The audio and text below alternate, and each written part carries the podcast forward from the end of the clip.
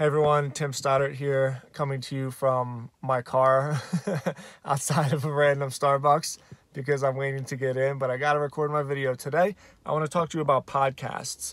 Podcasts are really interesting because they seem so competitive.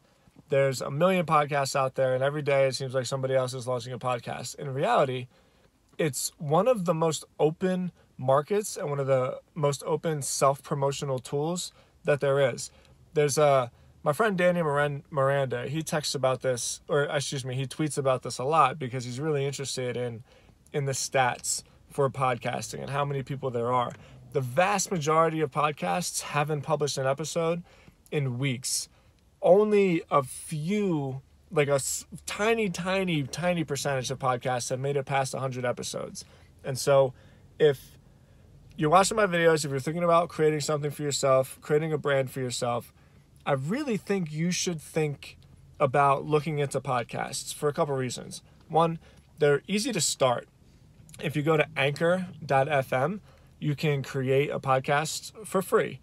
They are easy to create because if you have a cell phone and if you use Anchor and you at least have some some AirPods, some earbuds, you can get relatively good sound sound quality. There's there's podcasts that get millions and millions of downloads that are just guys or gals jumping on Zoom and having conversations. So as long as the sound doesn't totally suck, you can still upload a pretty reasonably well production value podcast.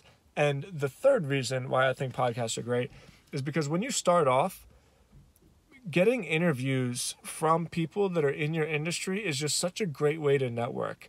I remember when I first started my podcast, back when I was doing interview style podcasts, one of the the best tools I had to meet new people, to get integrated with new people, even to, to generate new business through referrals and relationships was simply my podcast. Because in the world that we live in, it's very difficult to get 45 minute to an hour conversations with people that aren't super distracted, that aren't looking at their phone all the time, that aren't bouncing about a million which ways Whereas for some reason, if you invite somebody onto a podcast and you share your platform with them, they will give you their undivided attention.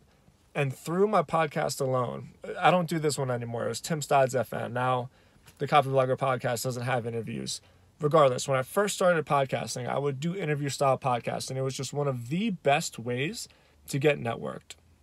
So, to summarize, podcasts are still wide open. Yes, there are a lot of them, but hardly anybody actually does it with any consistency.